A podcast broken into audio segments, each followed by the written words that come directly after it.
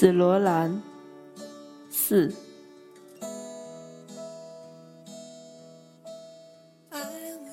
爸爸妈妈对我说了那番话后，我放学回家，正在吃巧克力派时，雷米穿着件抓绒外衣，头发乱蓬蓬的，走进客厅，看见坐在沙发上的我，他走过来问道：“兰子，你想当护士吗？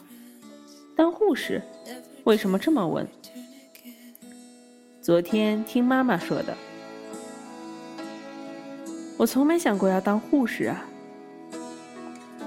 是吗？可是妈妈这样说的呀。要是想当护士，就得加紧学习了吧。我可不想当护士。那你想干什么呢？雷米坐在我的身边。盯着我的脸，露出不理解的神情。爸妈都去上班了，家里除了我们俩之外，没有别人。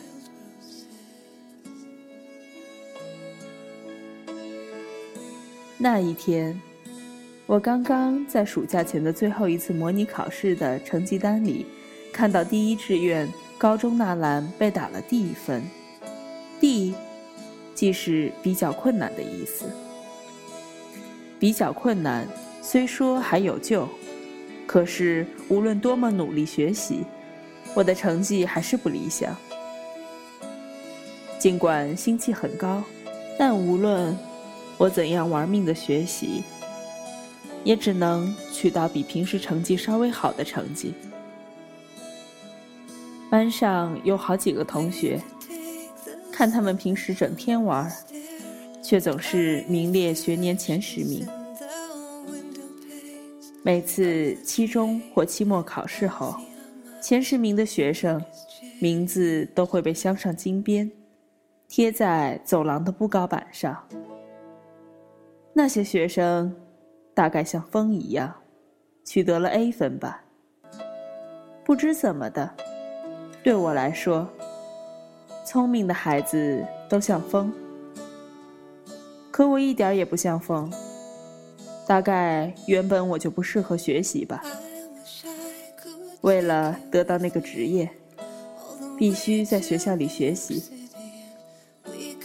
如果是这样，这世上所有的职业，在那一天都弃我而去了。写小说的人。刚脱口而出，我立刻就后悔了。本来谁也不想告诉的愿望，一时间却说走了嘴。能实现的也实现不了了，真是糊涂。写小说的人，雷米绷起了脸，原本就显得很严厉的细眉。成了倒八字，越加显得更严厉了。我心想，彻底选错了告白的对象了。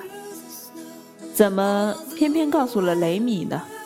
明明家里飘散着在雷米面前禁止谈论写小说的气氛，我居然还是说走了嘴。谁想到？雷米叫道：“写小说的人。”他甚至呵呵地笑了起来。我不知该不该跟着他一起笑，还是该否定自己说出的话，或者说点什么其他的为好。总之，我不知该做出怎样的反应，只好僵直地坐在他身边，用舌头舔着粘在牙龈上的巧克力。兰子原来想当写小说的人呢。雷米吧唧吧唧的拍着我的后背。那个其实，正当我要解释时，他转过身面向我，抓住我的肩膀，夸赞道：“了不起啊！”在那双虽然很小，却墨黑墨黑的眼珠子里，仿佛将要射向我一般，目不转睛地盯着我。近看，雷米很年轻，没有一个薄薄的脸上，如同锉刀锉过似的光滑无比，简直看不出雷米和妈妈有着同样的年龄。隔着校服衬衫，我感受到了他那令人吃惊的手劲儿和他的体温。真的，男子了不起呀！我现在彻底明白了，我支持你。这个想法，你对爸妈还是保密的吧？我有些意外的嗯了一声，没想到雷米居然知道我对爸妈保密。同时，我也非常明白。雷米是绝对会为我保守这个秘密的。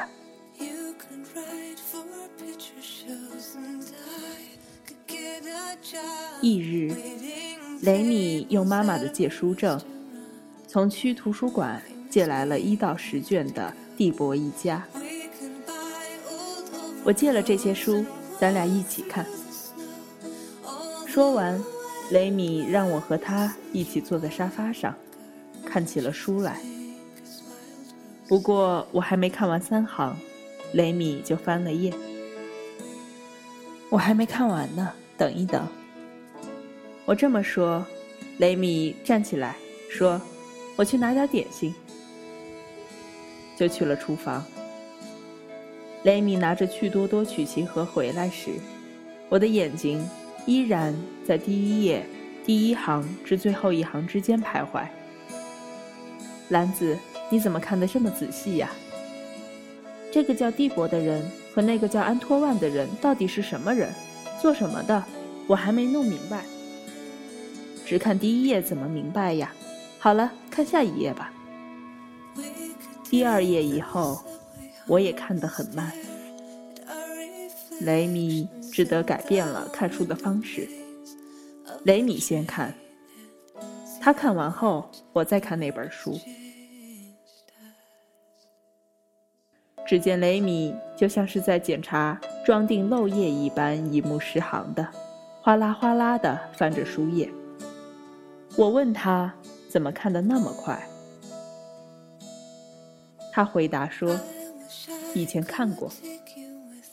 什么时候看过？和你一般大的那年暑假。”那时候看的也这么快吗？不记得了。你觉得这本书有意思吗？只觉得很长。在雷米看小说的时候，我默默地打开了那盒趣多多，慢悠悠地吃了起来。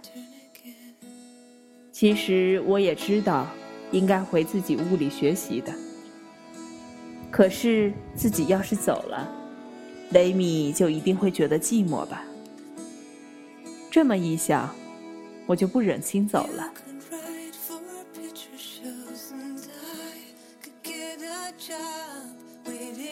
雷米脸色阴沉，飞速地看着帝国一家。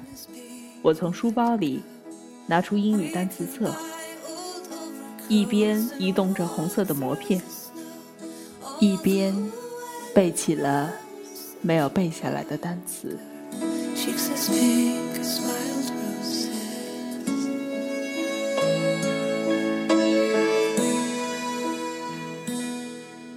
你好，这里是 FM 九幺七零三六，我是林群。